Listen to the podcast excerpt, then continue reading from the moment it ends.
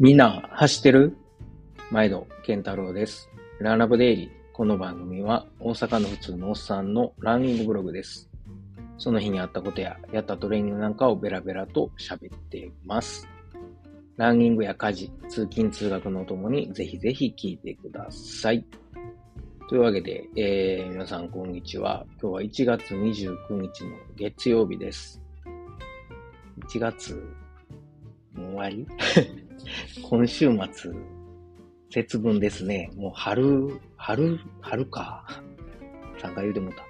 えー、っと、今日も息子を日本人学校に送って行ったんですけど、まあ前までは8時、朝の8時でも真っ暗やったのに、最近7時半ぐらいからね、だいぶ明るなってきて、はい。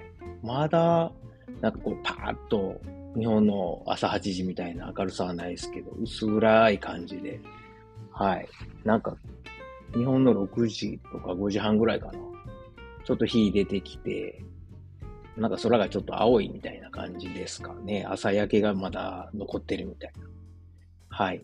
まあでも、徐々にこう、春の訪れを感じられるように。まだあれやな。春の気配ぐらいかな。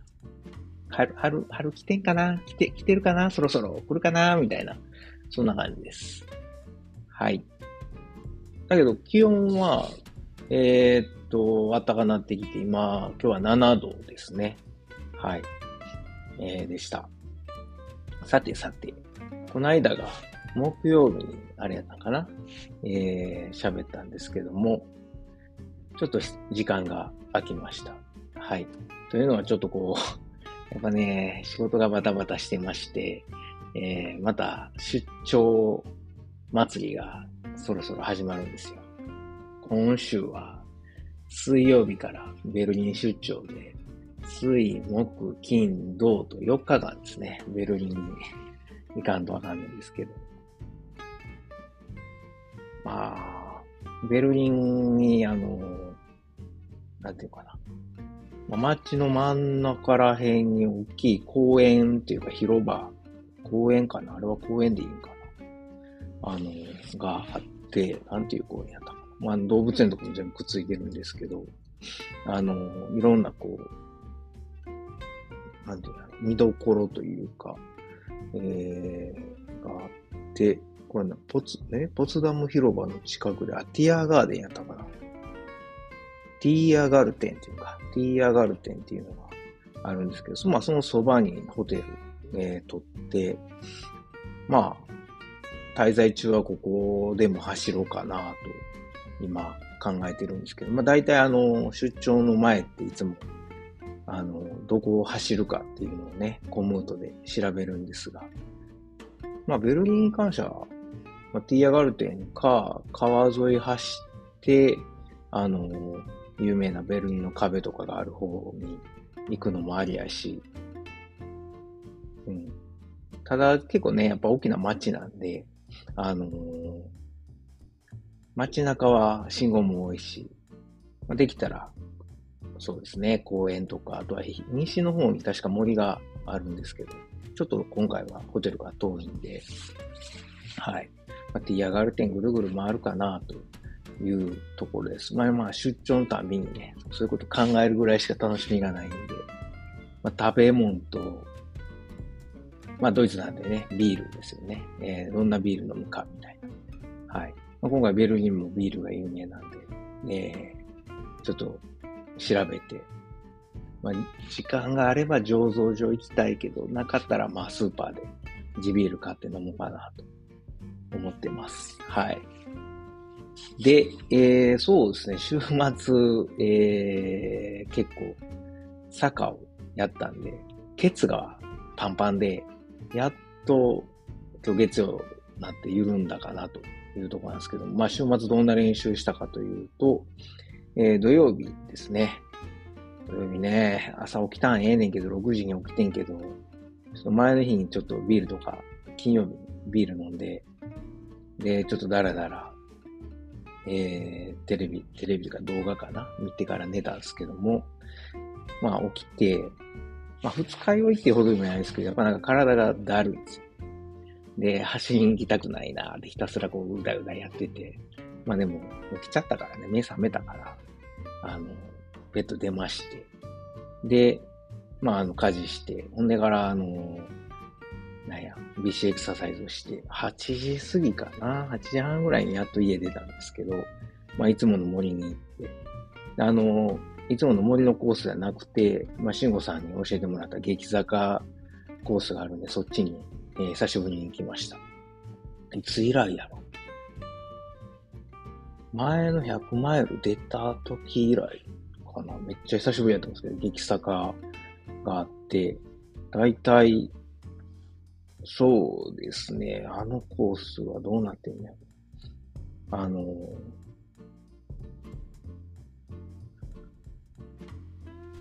なんていう、なんかね、名前がついてるんですけども、ルートが書いてない。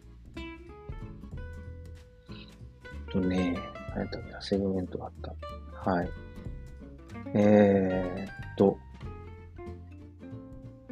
そうですね、えー、400メートル、まあ、2つコース、あの、道があって、1つは、あの、500メートルで、えー、47メートルアップ。もう1個が、えー、350メートルで58メートルアップと。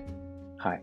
えー、いう、まあ、大体シャドウ10から15パンコースがあって、で、そこを、えー、と、なんていうかな。車止めたとこから、頂上までガーンって、えー、56メートルぐらい登って、58メートルかな。ほんで、えー、下るんですよ。で、下りは別の下り坂、下道行って、で、また、そこから、戻ってきて、えー、頂上行って、ほんで、車止めたとこに行くと。だから A 地点で車止めて、え、頂上行って、で、B 地点まで降りて、で、B 地点から頂上また戻って、で、A 地点の車のとこに戻るというピストンを5往復しました。はい。で、えー、っと、距離が、これ8キロかな。えー、っと、そうですね、8キロで577メートルアップです。だからまあ、賞味、まあ、8キロっつってもね、あの、半分登って半分下ってるんで、まあ、4キロで577メートルアップって言えばいいんですね。だいたいだからシャドウ14から15%ぐらい平均シャドウ。はい、そんなもんです。で、えー、57分ですね。だいたい1時間ぐらいで、はい、走りました。ただ、びっくりしたのが、久しぶりやのに結構走れたっていう。だからまあ最近、なんですかね。まあ、正月から結構走り込んでて、やっと調子戻ってきたかなって。ふくらはぎのね、痛めてたのも治ったし、股関節周りもうまく動くようになったので、まあ、やっとこう、いつも通り走れるようになってきたのかなっていうのを確認できました。でその後、軽く、えー、フラットなとこ、ロードを2.5キロぐらいかな、ジョグして、で、土曜日は帰りました。で、土曜日は、まあ、家のことやったりとか、家族と過ごして、で、えー、日曜日ですけれども、また日曜日もね、また土曜日の夜、ちょっとネットフリックスでね、雪山の絆っていう映画見たんですけど、まあ、これが、ちょっとこう、まあ、なんていうんですかね、あの、シリアスな考えさせられるというか、ドヤドドーンとする映画で、昔、一回映画なって、あの、アカデミー賞がなんか撮ったから僕見たことあるんですよね。ほんまにまだビデオテープの時 DVD じゃなくて。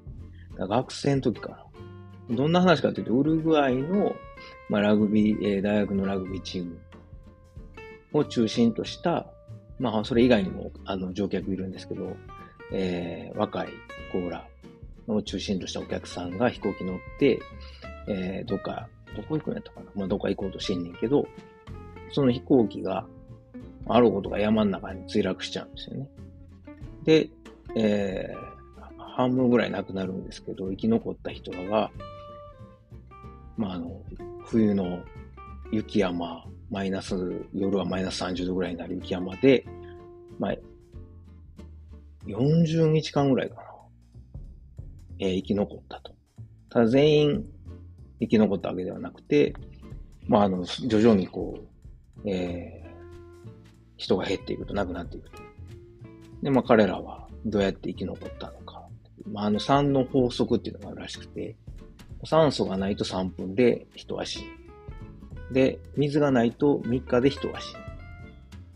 で、食料がないと3週間で人は死ぬ。ということは、40日間生き残ろうと思ったら、雪しかない山の中で、水と酸素はあるけど、どうやって生き残るか食料はっていうとこで、まあ、そこなんですよ。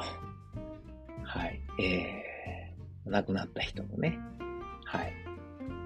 肉を、人肉ですよね。食べて、なんとか生き残ったっていう。ただそれも、助けをただ待ってただけじゃなくて、二人かな？が、えー、雪山を越えて助けを呼びに行くと。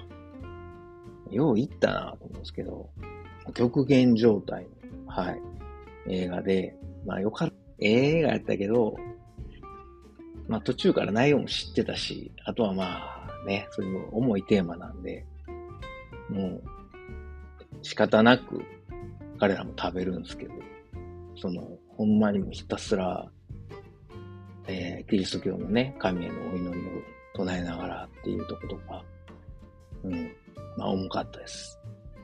で、それ見て、ワイン飲みながら見てたから、またね、なんか、結構酔っ払って、はい、日曜日の朝もなんか二日酔いで眠かったんですよ。ただまた、勝手にね、目が6時に覚めたんで、あの、走りに行ったんですけど、あの、前日の激坂でめちゃくちゃケツ、太ももハムストがパンパンで、で、ふくらはぎは一個も張ってないから、前も久保川さんに治療してもらった時に言われたのが、うまいこと股関節使ってお尻で走れてるって言われたんですけど、ほんまにふくらはぎに負担なく、ふくらはぎは張ってないですよね。ただやっぱ、お尻から、お尻のところに外側とハムストが張ってたんで、どうしようかなと思ったんですけど、まあ起きちゃったし、走りに行こうかと。また8時過ぎかな。ライン川行きまして。で、アプリで天気見たら、10度ぐらいなんですよ。10度やったかな。ちゃうわ。10度ちゃうわ。寒かったな。1度や。先生先生。日曜日は朝は寒かった。で、1度、4、4度ぐらいですかね。で、風があんまりないみたいなこと書いてて、今から暖かなるって書いてたんで、じゃあ、いいかと思って行ったんですけど、風、マイルドウィンドウって書いてたのに、全然マイルドじゃなくて、ライン川、はじめは、えー、まあ、あの、ぐるーっと川を走って、えー、21キロ走っていたんですけど、はじめ追い風やったんですごくいいペースで、キロ5分ぐらい、4分50から5分ぐらいで走ってたんやけど、橋渡って折り返してからも地獄で、めっちゃ冷たい風をひたすら向かい風受けて、涙と鼻水垂らしながら、えー、ペース落ちましたね。5分10から20ぐらいで、えー、帰ってくるというので、21キロ、1時間48分ですね。はい。まあ、フラットで、えー、走ってきました。まあ、あの、前日サッカーやったんで、もうフラットでいいかなということで、やったんですけど、まあ、ええ練習になりましたね。はい。まあそんなこんなで、土日はもうその、ケツの筋肉痛をなんとか取ろうと、ひたすら、えっ、と、フォームローラーで、えー、お尻から太ももにかけて、ハムスですね、にかけてゴロゴロほぐしたり、であとは低周波治療器で、えー、マッサージしたりとか、マイクロカレント。マイクロカレントモードずっとやってましたね。はい。な感じで、で、えー、今日なんですけども、月曜日ですが、今日はもう、えー、休息日ということで、1週間ずっと走ってたから、えー、休息日で、今日は走りませんでした。ただ、まあ、4時半に起きて、で、家事して、あの、息子のご飯炊いたりね、洗濯物畳んだり、えー、食洗機の片付けがして、で、えー、プール行ってきましたね。6時過ぎにプール行って、えー、34分ひたすら泳ぐと。1500メートル一本勝負。で、えー、もう今日はもう走らないので、その分、まあ、泳いで体を動かして足をほぐしていくと。で、最後、泳いだ後、ちょっと歩く方のプール行って、5分ほど歩くと。やったんですけど、まあ、だいぶ体緩みました。はい。ただね、1500メートル一本勝負やると、まあ、言ったら30往復するわけですよ、50メートル。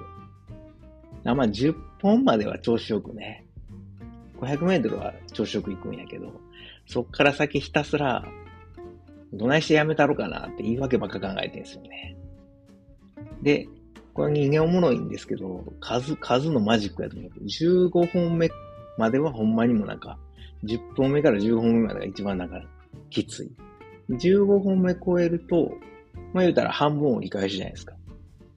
15本目までは、なんかひたすら数積み上げていくので、なんか、うわ、頂上まで辛いなって感じで泳いでんですけど、15本目超えると体もなんか慣れてきて、もういいやっていう感じになって、で、カウントダウンになるんですよね、今度。さっきまでは積み上げていったのが、数が、あと、そう、今まだ13本、やっと14本、ああ、15本って数えてたのが、15本超えると、今度はあ、あと14本、あと13本ってだんだん減っていくっていう気持ちが楽になって、ね、しんどい、女、ね、だんだんしんどなるはずやのに、まあ、考え方っていうか、で、はい。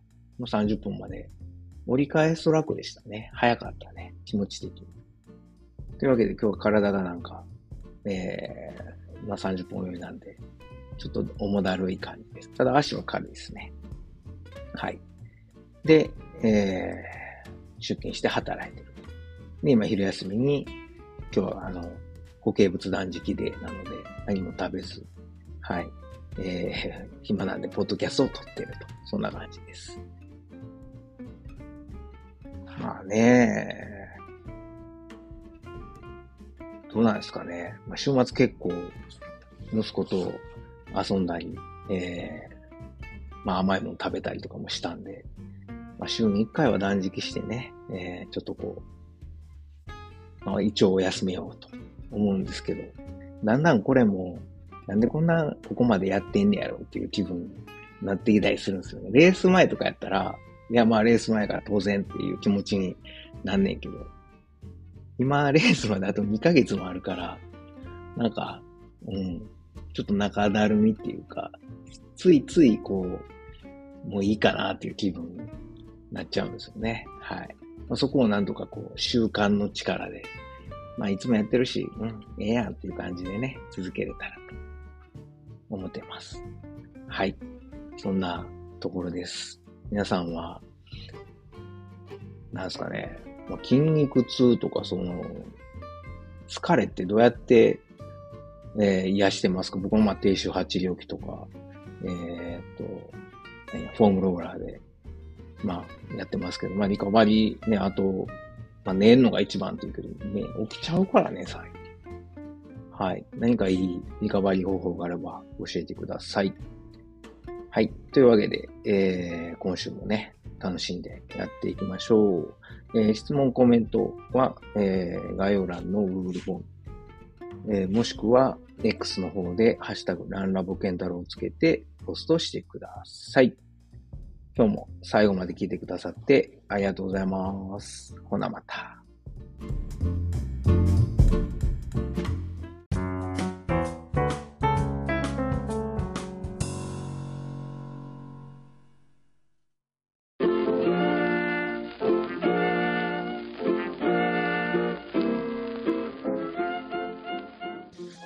今回もランラボを最後まで聞いてくださってありがとうございます。えー、ちょっとここで CM です。ランラボでは、まあ、あのー、放送の中で、放送っていうかね、えー、いつも喋ってますけれども、あのー、自分の実家であるですね、駒川あずま屋、はい、親父とおかんがやってる、えー、大阪駒川いうところでね、やってる、あの、まあ、関東でいうところの佃煮屋、昆布屋なんですけれども、はい。えー、駒川あずま屋をこっそりですね、親父ら多分知らんと思うんですけども、こっそり応援しております。で、えー、この放送を聞いてくださってる皆さん、もしよかったら、えー、一年に一遍でもいいので、えー、駒川あずま屋を使ってください。あのー、駒川は漢字で、えー、何？馬辺に俳句の句って書いて、駒。で、川は、あの、三本線の川ですね。で、あずま屋なんですけど、僕の名前はあーに数に点々であずまなんですが、あの、あずま屋の場合は、あーに通に点々であずま屋でございます。はい。えー、ひらがなであずまやと、えー、通に点々であずまやと、えー、もう一度言います。駒川漢字。あずまや、ひらがなで、つに点々のあずまやで、えー、ググっていただくと、えー、簡単に出てくると思うんですけれども、ちょっとね、古臭いウェブサイトなんですが、こちらの方に商品、情報載ってますんで、よかったらご覧ください。もしくは、えー、この、ポッドキャストの概要欄に、いつもあの、駒川ずまやの、えー、ウェブサイトの URL 載せてますんで、そちらから、えー、見ていただくこともできます。はい。えー、ぜひぜひお使いください。ちなみにおすすめなんですけれども、まあ、あの、えー、駒川まの3枚看板がございまして、えー、松葉塩吹き。これがあの、塩吹き昆布を松の葉のよ,、えー、ようにですね、えー、細かく、えー、細く刻んだものなんですけども、これはもうご飯に乗っけるだけでも美味しいですし、お茶漬けにしてもうてもええし、おにぎりに入れてもうても、おにぎりにまぶしてもうても、何にしても美味しいです。パスタにね、入れたり、僕は最近サラダに、えー、かけて食べたりしてます。ええー、出汁出るんで、おすすめでございます。塩味も効いていい感じでございますので。はい。で、えー、それからですね、3枚看板、2枚目が、ま、松茸昆布ですね。えー、もう秋の味覚の松茸を一年中楽しんでもらえると。はい。えー、その松茸昆布、松茸昆布、しののめです。まあ、松茸昆布他にもあるんですけど、このしののめは上等な方の、はい、昆布と、で、しの、えー、松茸がですね、でかいんですよ。ごろりとした松茸の、えー、スライスが入ってますんで、間違いなく満足してもらえると思います。この、えー、松茸昆布、しののめ。はい。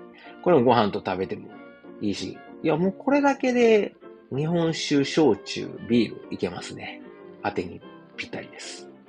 それから、えー、もう一つがですね、ちりめん山椒でございます。昆布ちゃうやんっていうのはね、さておき。はい。えー、甘辛く煮込んだちりめんに山椒がピリリと効いていてですね、もうこれもご飯、えー、お茶漬け、えー、それから、えー、おにぎり、もう何でもござれなんですけれども、まあ、そのまんま当てでね、えー、行くのもいいんじゃないでしょうか。まあ、ケト、ね、えー、ケトやってる僕としては、あの、タンパク質豊富なんで、はい。えー、そのまま食べたり、サラダにかけたりしてですね、えー、いただいてます。あとはあれかな。豆腐に乗せて食べるのもなかなかおしゃれな食べ方かなと。さっき言ったあの、松葉とこのちりめん山椒ちょっとずつ、あの、冷ややっこにですね、乗っけて、もしくは湯豆腐に入れて食べるっていうのもすごく美味しいので、やってみてください。もちろんね、もうご飯、ご飯にのけて食べるのが間違いない。はい。ですが、まあ、僕はケト、ケトやってるんで、はい。えー、まあ、それ以外の食べ方もやっております。それから、あの、まあ、佃煮だけやのうとですね、ふりかけとか、もうすごい安い値段でありますんで、昆布のふりかけ、はい、鰹節とかも入ってますし、あの、もういかがでしょうか。はい。えー、ご飯に、ご飯のお供、それからおにぎり、などなど、えー、まあ、サラダに振りかける、などなどいけると思いますんで、えー、ふりかけなども使っていただければと思います。あとはね、えー、走りに行くときですね、とか山歩きに行く、走りに行く、それからちょっとロング走するときのお供に使っていただきたいのが昆布飴です。あのー、スコンブは結構皆さんね、えー、売店キオスクなんかでも売ってるんでご存知だと思うんですけども、昆布飴、これもいいですよ。なかなか変わった味で。あの、昆布飴2種類あって、僕のおすすめは味嫌いですね。この味きらりは、えー、柚子の味が、あの、する優れもので、あの、柚子ですからね。まあ、ビタミンも含まれていて、疲労回復にもいいし、何よりも甘さ控えめでね、あの、補給にぴったりです。いきなりこう、なんていうの、えー、インシュリンショック、ドーンってなるようなこともないんで、はい。ちょっと控えめな甘め、甘さの昆布飴、これを補給食にいかがでしょうか。あとは、なんといっても、まあ、鍋のシーズンとか、えー、一年中ね、えー、汁物を食べはると思うんで、まあ、あの、だし昆布。はい。だし昆布も、ええー、だし昆布を揃えてますんで、ぜひぜひ、えー、あずま屋のだし昆布も使ってください。はい。スーパーのね、薄っぺらい水につけても一個も大きならへん昆布とは全然ちゃいますんで。あの、昆布水にしてもよし、えー、出し取るね、えー、スープ、えー、何、汁物、それから鍋などに入れていただくとほんまに大きなるんで、ほんまもの昆布ってそんなもんなんですよ。はい。えー、出し出します。えー、出し出ます。はい。ってなわけで、えー、駒川あずまへの青年でございました。あと、いとこのですね、マー君が、養蜂家をやってまして、稲川養蜂というのを、えー、兵庫県の稲川いうところでね、やってます。えー、蜂蜜、これも栄養満点なんで、ぜひぜひ、えー、蜂蜜食べたなったパンのお供が欲しい。ね。コーヒー、紅茶に、えー、砂糖入れるのはちょっとなぁ、ちょっとなぁ、うんって思ってはる人は、どうでしょうか？蜂蜜入れてみては。あとは、えー、ナッツを蜂蜜につけたおしゃれなものとかですね、あります。その蜂蜜をそのままヨーグルトに入れてもいいし、そのナッツ漬け、な、あ、蜂蜜漬けのナッツかな？はん、そっちはね、はい。えー、を、こう、ヨーグルトと食べてもらうもよし、はい。もうそれも健康間違いなしなので、はい。マー君が育てた蜂、はい。その蜂さんがね、えー、集めてきてくれたえー、蜂蜜をぜひぜひご賞味ください。こちらもですね、概要欄の方にリンク貼ってますんで、えー、皆さんからの、えー、まあ、この、ポッドキャスト聞いてくださってる方からの応援をお待ちしております。というわけで、えー、CM のコーナーでした。ありがとうございます。